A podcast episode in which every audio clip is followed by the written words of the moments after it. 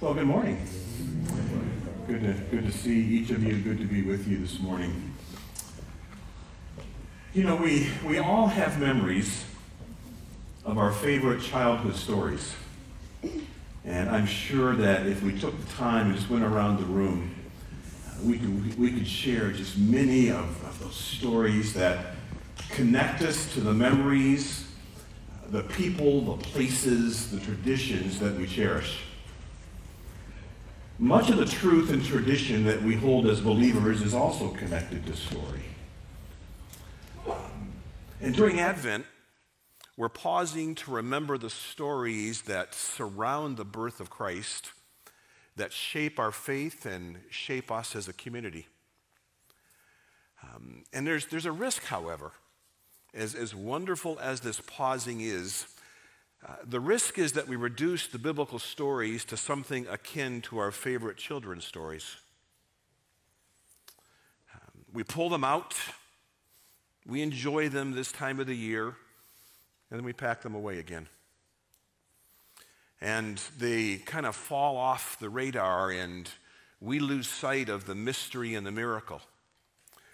And so as we enter this Advent season and look at some of these stories, here are some of the questions that I am leaning into and invite you to join me in over these next 2 or 3 weeks. Can we read these familiar stories as though we were reading them for the first time?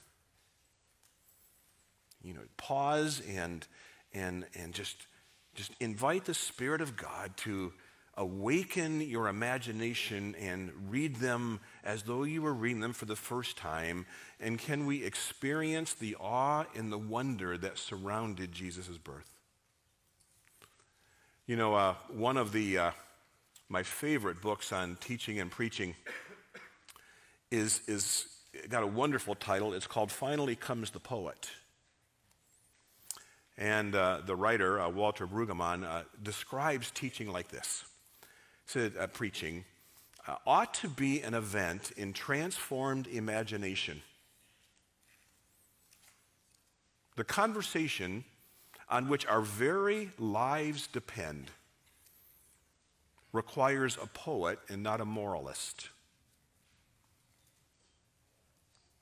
You see, in the end, church people are like other people. We're not changed by new rules. The deep places in our lives, the places of resistance and the places of embrace, are not ultimately reached by instruction. The places of resistance and embrace are reached by stories, by images, by metaphors and phrases that line out the world differently, apart from our fears and hurts, and invite us into a story larger than our own. Well, last week, we looked at Isaiah's prophecies around Jesus' birth, and I want to take a moment just to go back and recall that for those of you who weren't with us, and we all need little reminders. But here's what we discovered. Isaiah's words were whispers of the greatness of the gospel that we've too often reduced to the promise of a personal place in heaven. Jesus' birth and death and resurrection, his life with the Father now, they all promise to restore people to right relationship with God. Yes, and yes, and yes. But they also promise to restore the earth with its government and judicial systems, with its culture and the natural environment, into a right relationship with God. And so often we've taken this story and we've reduced it to a story only about us. And what we found in Isaiah, as Isaiah began to point towards Jesus' birth, we found that Jesus is the Savior and King who will establish his reign on earth. And the gospel is much more glorious and grand and great than some have been led to believe. And there's a part of us that we hear this story with its scope and all that God is going to do in restoring the earth and justice, and our instinctive response maybe it's just too good to be true. And so we stand on the edges of the Advent story, even those of us who know the story. We stand on the edges of the story, and while we can enjoy the simplicity and the beauty of the story, we cannot bring ourselves to fully embrace the greatness of the story. And we guard ourselves against placing too much belief in what Isaiah described, and we're afraid to hope, and so we settle into a reserved skepticism rather than an unreserved faith. And as I said last week, we find ourselves living in a strange paradox. Though we long for the kingdom, we're sometimes ashamed of the gospel. And it's a curious place to be. And yet, the greatness and the wonder of this story awakens our imagination and our hope. And we're going to see that played out in the lives of three people over the next couple of weeks. And we're going to begin with Mary. If you have your Bibles, turn to Luke chapter 1. If you don't have your Bibles, you'll see the passages on the screen. And we're going to talk through this story maybe in a fresh way. Verse 26 is where I'm going to begin. In the 6th month of Elizabeth's pregnancy, God sent the angel Gabriel to Nazareth, a town in Galilee, to a virgin, pledged to be married to a man named Joseph, a descendant of David, and the virgin's name was Mary. And the angel went to her and said, "Greetings, you who are highly favored, the Lord is with you." And so Mary, a young girl at this time, probably in her teen years, is visited by the angel Gabriel. And as this story begins, it sounds like one of our favorite children's stories or fairy tales. I was thinking even this morning, it reads like Lucy hiding in the back of an old wardrobe, accidentally walking into Narnia where she meets Tumnus, the talking faun, at the lamppost. And it has the feel of something out of the Chronicles of Narnia, and the lion, the witch, and the wardrobe. And yet in this story, it occurred to a very real person, in a real place, in a real time, not a make-believe world. And Mary was engaged to Joseph, and they were poor, common people. The reality is you could not have any more unspectacular or unlikely people for such a visit. Young kids, their engagement likely arranged by their parents. And according to custom, a Jewish custom, a 12-month period of engagement was required, intended to prove the moral integrity of the couple entering marriage, although it seemed unnecessary for a couple so young. But Gabriel spoke to Mary. "Greetings, you who are highly favored. The Lord is with you." The most literal translation of that phrase would literally read, "Greetings, graced one." Greetings, favored one. The Lord is with you. Today we might say something like this: "Mary, I trust you're sitting down. But God has chosen you above all other women to be the recipient of his special favor," or a gesture of grace. "Mary, your life is about to change."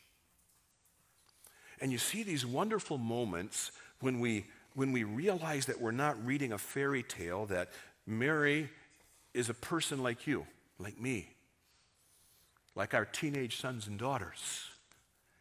And As much as we desire and even invite God's favor in our life, who among us would not welcome God's grace? Who among us would not welcome God's favor appearing in our lives? But as much as we desire and invite God's favor in our lives, God showing up can be an unsettling experience. And there are times when God steps into our lives and it's unexpected. It's unplanned. We didn't see it coming. We were unaware of what God is doing. And at that moment, it's never a neutral or passive proposition. And in fact, the reality is it's disorienting and it's disruptive to us. Because everything about our lives might change and might hinge on how we respond at that moment to God showing up. And for Mary's life would pivot and change forever. Never be the same. The whole trajectory of the rest of her life would be placed on a different course because of this moment of God stepping in. Verse 29, Mary was greatly troubled at his words. That is just, whoa, what a massive understatement. Mary was greatly troubled at his words and wondered what kind of greeting this might be. The angel said to her, "Do not be afraid, Mary. You have found favor with God. You will conceive and give birth to a son, and you are to call him Jesus.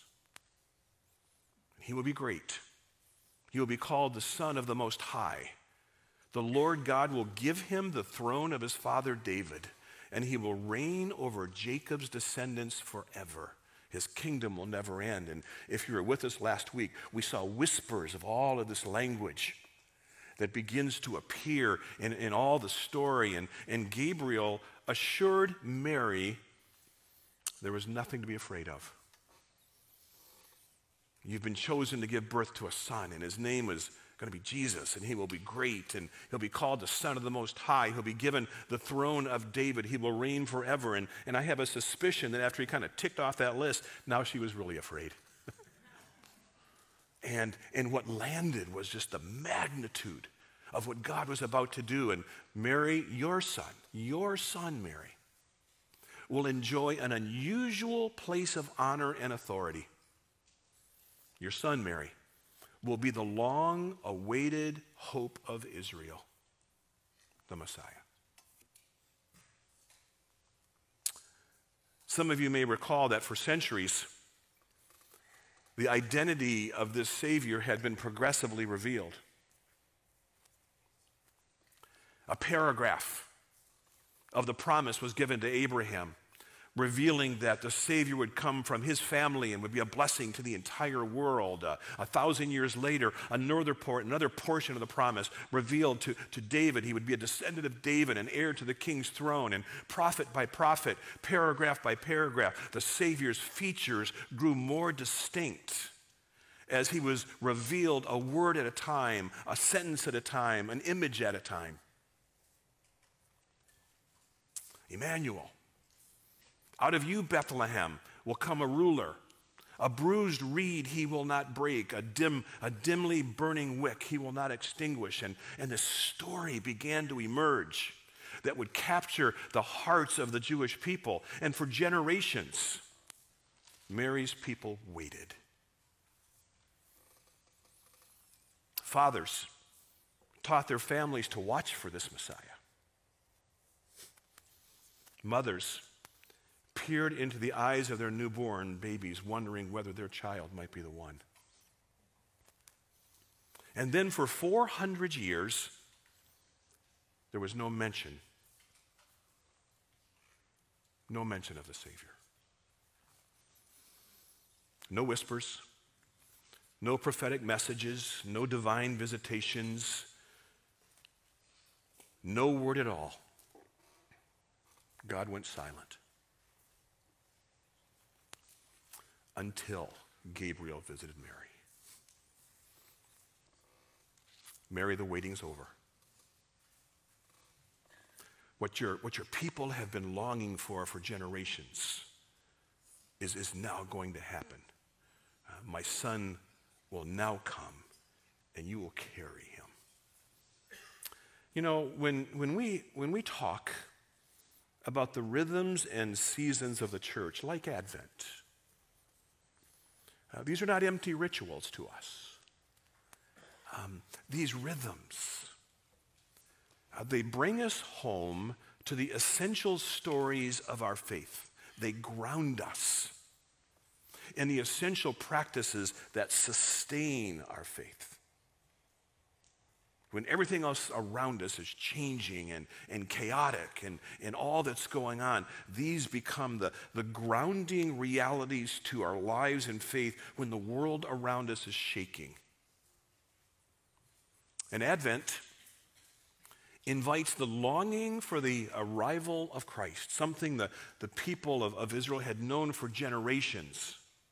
But when we talk about longing for the arrival of Christ, especially on this side of Jesus' birth, we're not only longing for what we see in the biblical story, but we're longing for the arrival of Jesus now. In the places where you and I long for Christ's presence, and we need his presence in our stories, in our personal lives, in our addictions, in our marriages, in our careers, and all the things that are a part of our lives, and we're longing for Christ to just make his presence felt. We're looking for his presence in our stories, and then Advent also invites us into our longing for Christ's second arrival. And so, not unlike the people of the Old Testament, we too are called to wait. And we've been waiting for generations as well.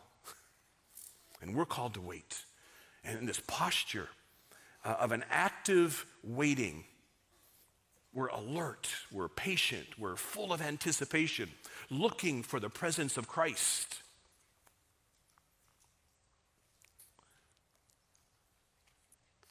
But the pace and just the pressures of the Christmas season, with its rushes and demands, offer us little encouragement or help with the waiting.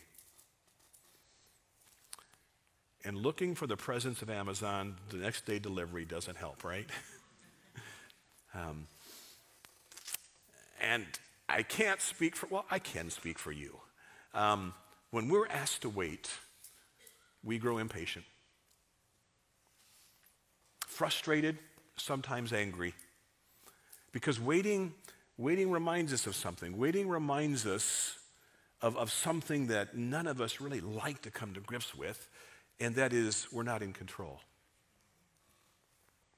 We're completely dependent upon God's provision, God's arrival, and God is going to move into our lives in his time and in his way, not at our whims.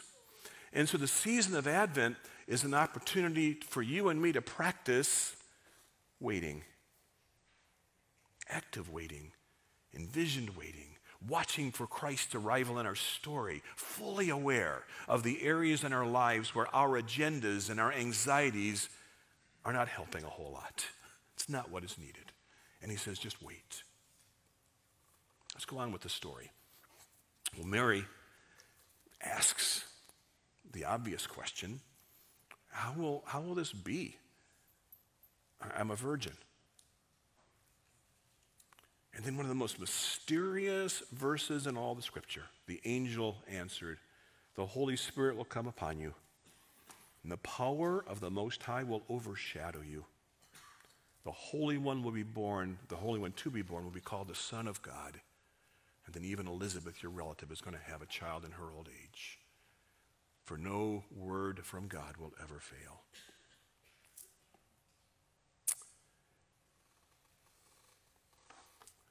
With a perception far beyond her young age, I love what takes place as this story unfolds.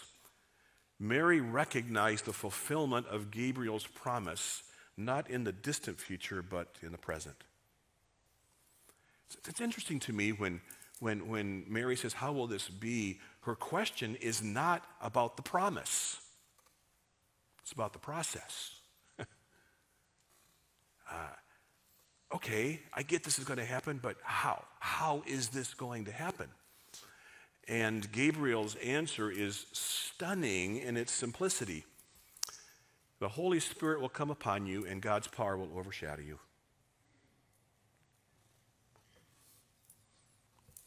Mary, God is going to do what is humanly impossible in your body. Equally miraculous, equally mysterious, your son will have no natural father. The conception will be the result of the creative presence and power of God at work within your body. And to you and I, just kind of products of the Enlightenment with our sometimes just addictive need to understand, Gabriel's answer is never explained. It's never spelled out with any more detail. There's no Old Testament passages that are cited as evidence to satisfy our curiosity or to convince future generations of skeptics. Gabriel, and by extension God, were quite peaceful with the mystery of it all. A stunning revelation, and that's all we're going to tell you. And even though Mary never requested it, Gabriel offered her a personal sign to assure her that his words could be trusted. Her cousin Elizabeth, childless and too old to have children, was now 6 months pregnant. And then Gabriel spoke words that invited a response of trust. And Gabriel says, Mary, no word from God will ever fail. You know, I don't know what you're facing in your life right now. Linger with that for a moment. No word from God will ever fail. And you just bring up all the collection of God's promises and assurances. And to you and me, the Spirit would say, no words from God will ever fail. And it invites a profound level of trust. And Mary was asked to make room for miracle and mystery. Neither she had words for. Neither would she ever be able to explain. She was asked to make room, and we see her response in verse 38, and I am the Lord's servant. May your word to me be fulfilled. And then the angel left her. In that moment, there was little thought or worry given to the difficult reality that this miracle pregnancy would create for her and Joseph. At best, she would be shamed. At worst, she might be stoned. But in that moment, whatever the cost, whatever the consequence, there was a simple yes. And she embraced the mystery and the miracle with a stunning courage. And when I think of Mary and Mary's story, what I see is the innocence and the simplicity of childlike trust that has not yet been corrupted by the cynicism and the callousness of adulthood. A number of you in our audience, young people, teens, critical decisions are being made in your life today. And you model something to us as adults. You model to us a simplicity of a childlike trust. And don't miss that, because your life hasn't, as much as you want to grow up and you want to become an adult, you live in a wonderful place at 10, 11, and 12 with this simplicity of a childlike trust. That was Mary. One of my favorite authors is Brennan Manning. And in a collection of writings called Reflections for Ragamuffins. He wrote this about the Advent season. He said, the Christmas contemplative knows that hope is a gift, an undeserved gift of peace, but that it is also a call to decision, the decision to trust. Hope thrives on the difficult and challenges the conclusion that our only contribution to the world will be, in the words of T.S. Eliot, an asphalt driveway in front of our home and 1,000 lost golf balls. Hope convinces us that clinging to a miserable sense of security in status quo, the possibility of growth in greatness is utterly defeated. Hope says, I no longer need to be dismayed over my personal dishonesty, my self-centeredness, or my feeble life of faith, that I no longer need to feel defeated, ashamed, insensitive, or superficial. Because the question is no longer, can I do it? Am I able? Can I overcome my moodiness, my laziness, my sensuality, my addictions, my grudges, my resentments? The only question is Jesus Christ able? Can my Savior, the Lord and King of my life, revive my drooping spirit and transform me during this Advent season as he transformed Mary and the world through his birth in Bethlehem? See, that's the hope. Now, we read a story like this, and one might wonder if after a little time and distance from the emotion of this dramatic encounter, Mary's resolve might begin to fade or waver or weaken. You read on in Luke 1, and it didn't. It grew. And you read Mary's thoughtful reflection. Just listen, it's not going to appear on your screen. Mary wrote a number of days or maybe weeks later, "My soul glorifies the Lord. My spirit rejoices in God my Savior, for he has been mindful of the humble state of his servant. And from now on, all generations will call me blessed. For the mighty one has done great things in me, before me. Holy is his name. His mercy extends to those who fear him from generation to generation. He has performed mighty deeds with his arm. He has scattered those who are proud in their inmost thoughts. He has brought down rulers from their thrones. He has lifted up the humble. He has filled the hungry with good things. He has sent away the wretch empty." And see, now her words are taking on a prophetic component.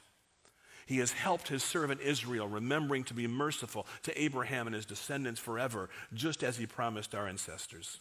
See, here's what I want you to understand about Mary. As young as she is, Mary understood with wide-eyed clarity the implications of all that was taking place in her story. She saw that what was going on was the fulfillment of generations waiting. She understood prophetically what it meant for the future. She, wide-eyed clarity, all the implications of what was taking place in her story. She had grasped the meaning of the story she was being asked to live.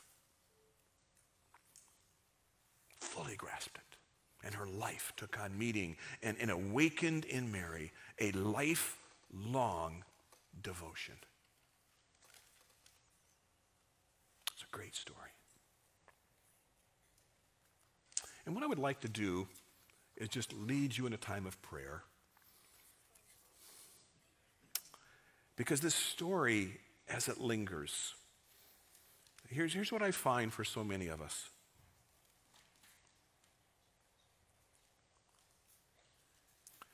We don't live with a wide-eyed clarity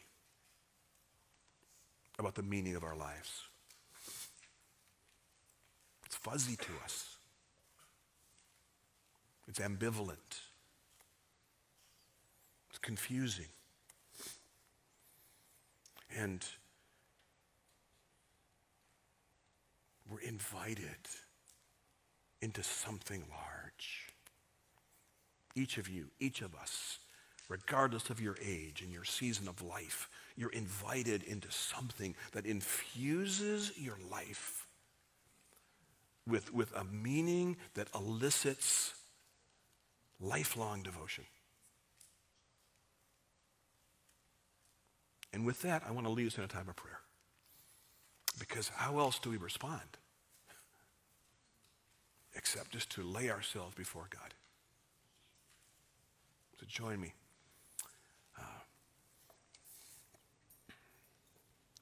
Father, the power of stories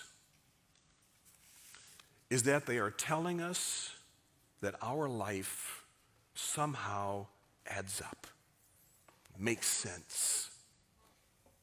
That life itself, my life, is a story. And this grips us. It fascinates us.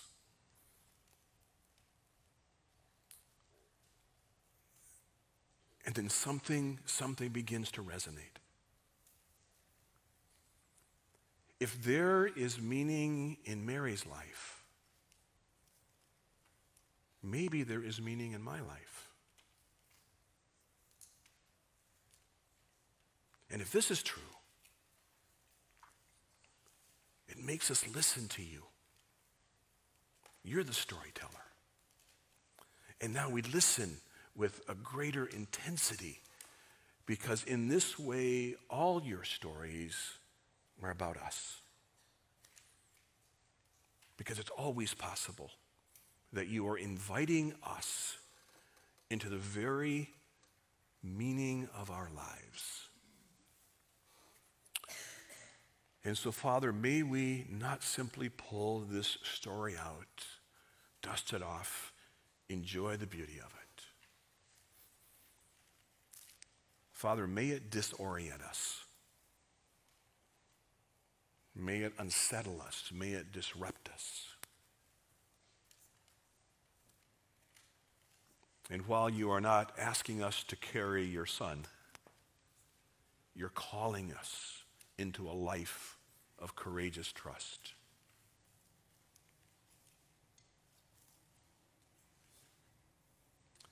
And Father, may this Advent season for each of us be a defining time where everything changes. Or a defining time in which a life of already committed devotion is infused with more vision and more passion and more imagination and more courage.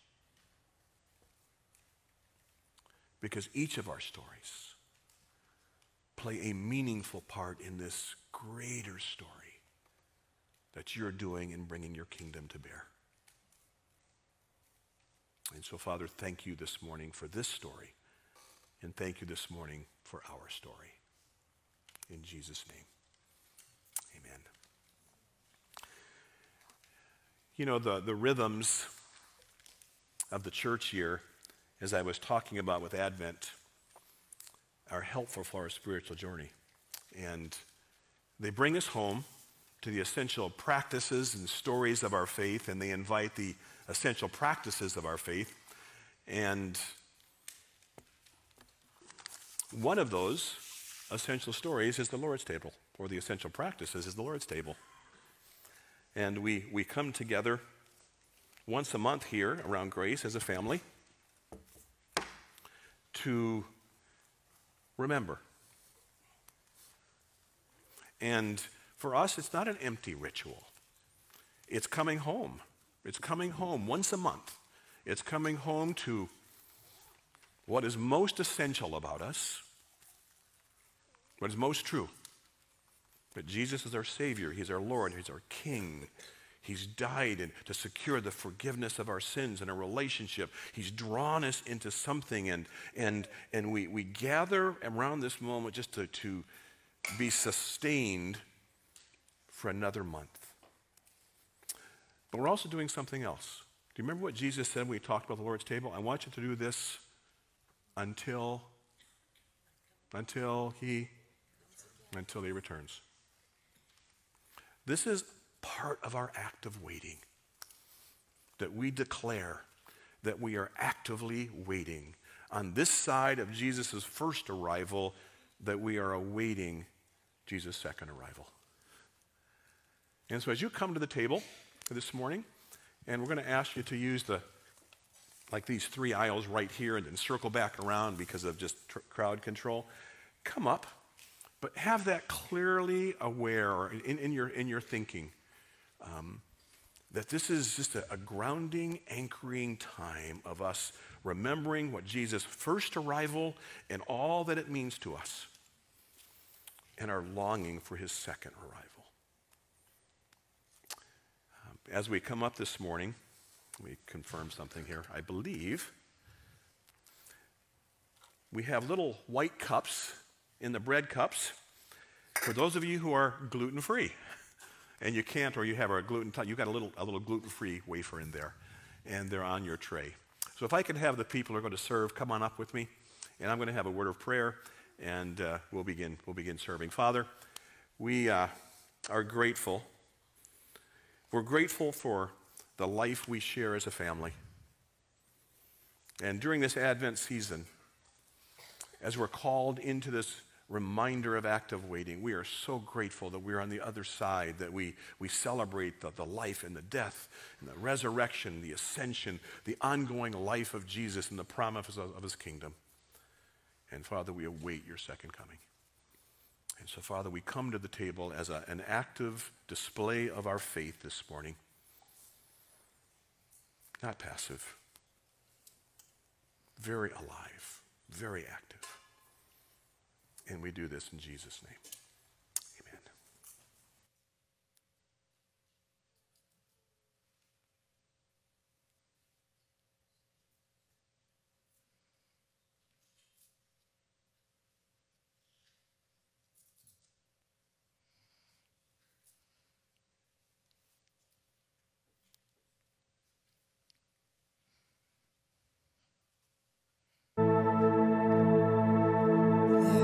A song in the night, like bells on a hill, still ringing. You are the song in the night I cannot keep from singing. For the longing, for the aching, for the looking and taking.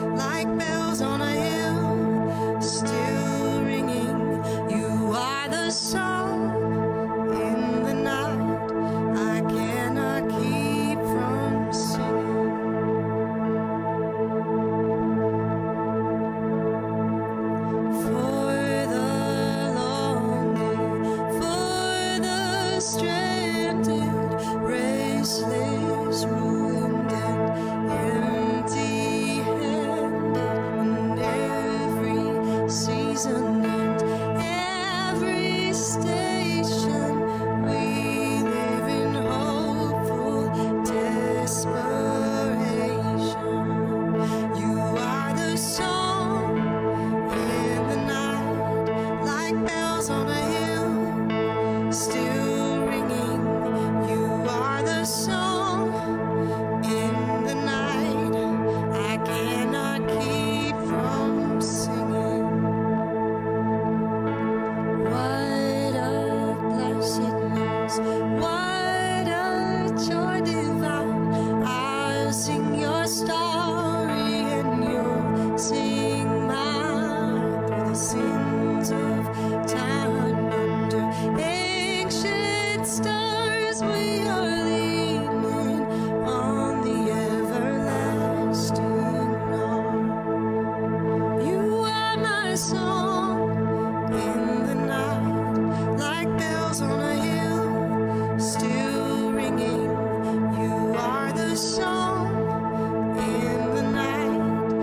cannot keep from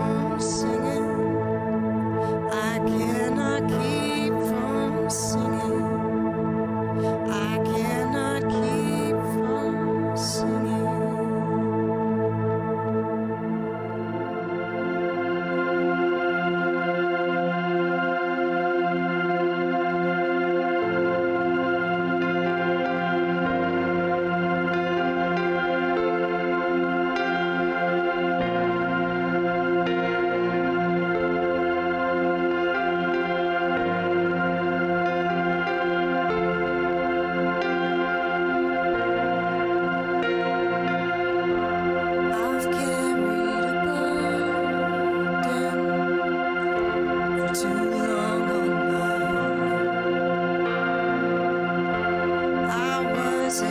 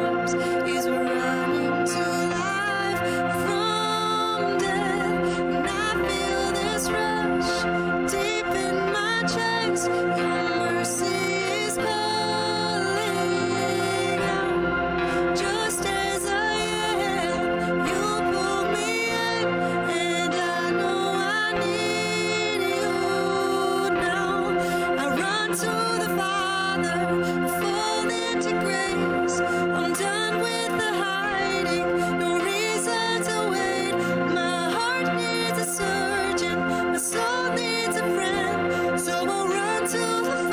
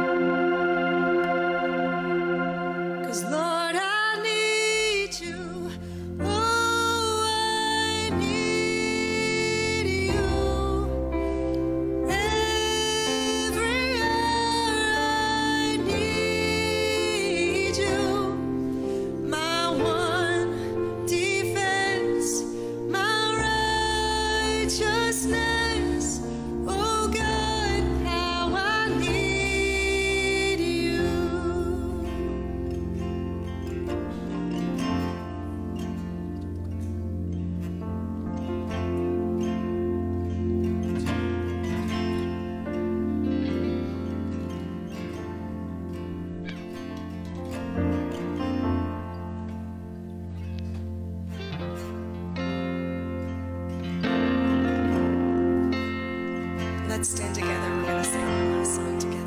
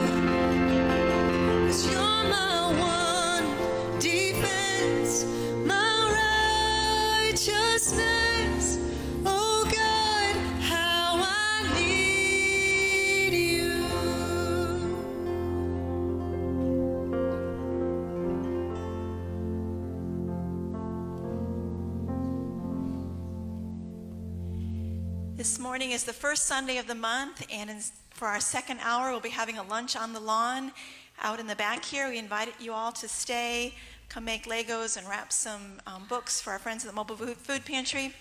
In addition, make sure you stop in the back, pick up goodie bags or gift cards for our Cleveland friends. One more thing, our Grace children's leaders have set up a little display here that has an appreciation bag for those of you that serve in our children's ministry, and they would love to talk with you and hear about any feedback you have from this year teaching together.